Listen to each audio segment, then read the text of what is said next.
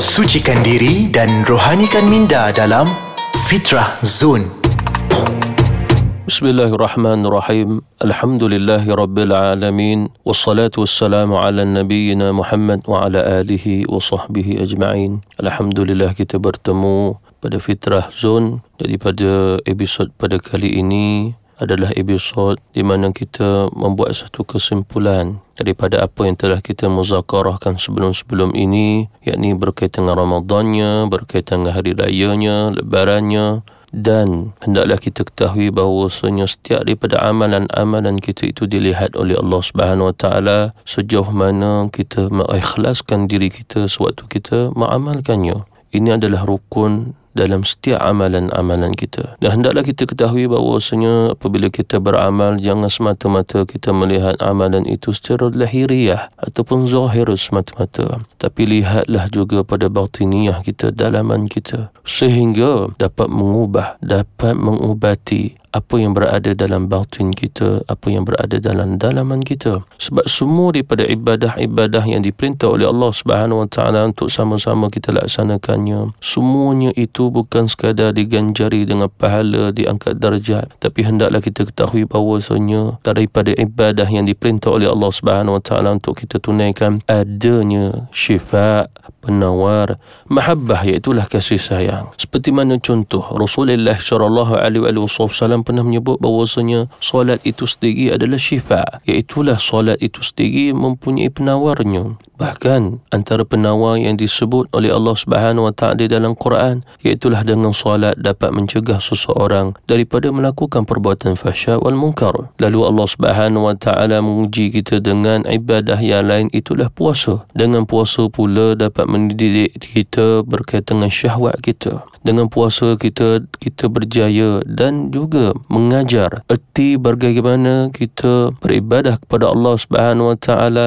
dengan satu ibadah yang khusus yang mana kita ibadah kita berpuasa pada siang harinya dan pada waktu malamnya kita bangun kita berqiyam sama ada berjemaah ataupun bersendiri. Dan hendaklah kita ketahui bahawasanya setiap daripada amalan-amalan yang kita lakukan Allah Subhanahu Wa Taala tidak mensia-siakannya. Selagi mana setiap daripada ibadah yang kita lakukan adanya keikhlasan kepada Allah Subhanahu wa taala. Allah Subhanahu wa taala berfirman, "A'udzu billahi minasyaitonir rajim, wa ma umiru illa liya'budullaha mukhlishina lahu ad-din hunafa." Dan tidaklah diperintahkan kepada mereka untuk beribadah melainkan ibadah itu diperintahkan agar mereka adanya keikhlasan dan ketundukan dalam melaksanakan ibadah tersebut. Para pendengar yang dirahmati dan dimuliakan oleh Allah Subhanahu wa taala. Allah Subhanahu wa taala juga memerintahkan kepada hamba-hambanya untuk sabar setiap daripada ujian-ujian yang diuji oleh Allah Subhanahu wa taala dalam kehidupan ini.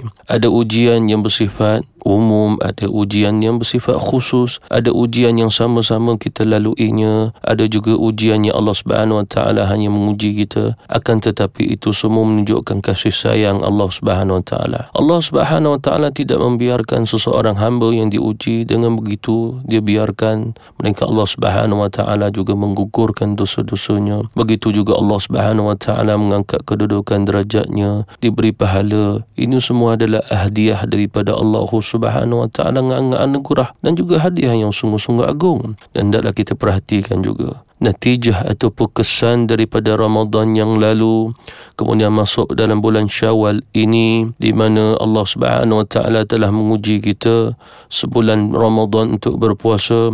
Lalu Allah Subhanahu wa taala memerintahkan kita untuk bergembira setelahnya yakni pada bulan lebaran ini bulan Syawal ini. Akan tetapi bukan sekadar begitu muhasabahlah diri kita bagaimana kesan dengan puasa kita bagaimana kesan dengan ibadah-ibadah yang telah kita lakukan pada Ramadan yang dulu. Adakah dapat mencorak dan mengubah diri kita menjadi lebih baik? Dan begitu juga seperti mana ikrar kita bertaubat kepada Allah Subhanahu wa taala adakah benar-benar kita beristiqamah dengan taubat kita itu? Jadi hadirin yang dirahmati Allah Subhanahu wa taala insya-Allah kita berhenti sebentar. Kita akan bersama sambung setelah ini. Bismillahirrahmanirrahim. Alhamdulillahi Rabbil Alamin. Segala puji bagi Allah Subhanahu Wa Taala yang memberi nikmat kepada kita dengan nikmat yang zahir dan juga nikmat yang batin. Allah Subhanahu Wa Taala lah yang mengurniakan nikmat kepada kita. Tiada daripada nikmat yang dikurniakan oleh Allah Subhanahu Wa Taala itu menunjukkan kepada belas kasih sayangnya kepada kita. Dialah Allah Subhanahu Wa Taala yang menciptakan kita, yang membentuk kita, yang memberi makan dan minum kita. Atas bahasa kita ni kita boleh sebut Allah Subhanahu Wa Taala pada pada hakikatnya dialah yang membela kita. Pada hakikatnya seolah-olah segala-galanya semua daripada dia. Walaupun kadang-kadang kita terlalai seolah-olah dia berada seolah-olah dia bermula seolah-olah sumbernya masih berada sesama kita ataupun daripada sesama kita sendiri akan tetapi hendaklah kita sama-sama ingat bahawasanya segala-gala yang ada pada kita itu semua daripada curahan kasih sayang Allah Subhanahu wa taala. Lebih-lebih dengan hidayah petunjuk dengan petunjuk Islam ini sendiri. Lalu Allah Subhanahu wa taala mengajar kita untuk kita jadi orang yang beriman di sisinya. Mengenal Allah mengenal rasulnya mengenal Quran mengenal sunnati Rasulullah sallallahu alaihi wasallam. Para pendengar yang dirahmati Allah Subhanahu wa taala sekalian, hendaklah juga kita ingat bahawasanya Allah Subhanahu wa taala turunkan Quran sebagai petunjuk bukan sekadar Allah Subhanahu Wa Taala turunkan Quran sebagai menjadi satu rujukan yang dibaca tapi Quran itu juga menjadi penawar zahir dan batin dalam jiwa kita. Al-Quran itu adalah sebesar-besar daripada petunjuk yang diturunkan oleh Allah. Dia sebesar-besar sumber yang patut kita jadikan rujukan dalam sehari-hari kehidupan kita duduk bangun kita. Selain daripada itu Allah Subhanahu Wa Taala juga mengurniakan kepada kita baginda Rasulullah sallallahu alaihi wasallam. Amalan-amalan yang dilakukan oleh baginda Rasulullah sallallahu alaihi wasallam yang disebut sebagai amalan sunnah, semua amalan yang kita lakukan selama mana tidak adanya pengharaman atau larangan di sudut syar'i atau hukum syarak, maka berpahala untuk kita melaksanakan dan meramalkannya. Sidang pendengar yang dimuliakan oleh Allah Subhanahu wa taala sekalian, hendaklah juga kita ketahui bahawasanya Rasulullah sallallahu alaihi wasallam diutus kepada kita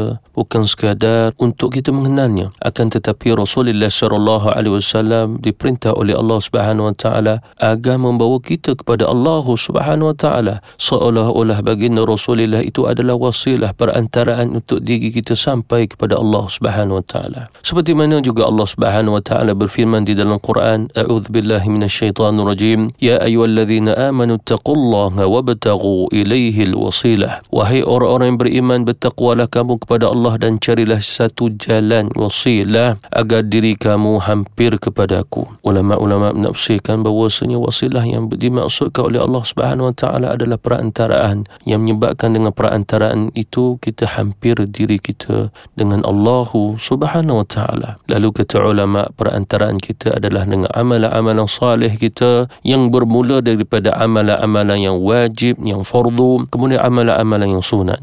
Allah Subhanahu wa taala memberi ganjarannya dengan ganjaran yang sungguh besar dengan sifat Allah Subhanahu wa taala juga yang maha besar. Allah Subhanahu wa taala memberi ganjaran dengan ganjaran yang sungguh agung dengan sifat Allah Subhanahu wa taala yang maha agung. Allah Subhanahu wa taala memberi ganjaran dengan ganjaran yang penuh dengan kemuliaan disebabkan dialah Allah Subhanahu wa taala yang maha mulia. Dan setiap daripada ganjaran yang diberi oleh Allah Subhanahu wa taala curahan Ar-Rahman Ar-Rahimnya yang maha pengasih lagi maha penyayang dicurahkan kepada orang yang diberi akan ganjaran tersebut. Oleh kerana itu, marilah kita sama-sama mempertingkatkan ibadah kita kepada Allah, ketakwaan kepada Allah, takut kita kepada Allah, sayang kita kepada Allah dan kasih juga kita kepada Allah Subhanahu Wa Taala. Rasulullah sallallahu alaihi wasallam pernah menyebut bahawasanya kesempurnaan iman itu apabila seseorang mencintai Allah dan Rasul melebihi daripada yang lain-lain. Seolah-olah kecintaan itu sendiri adalah wasilah perantaraan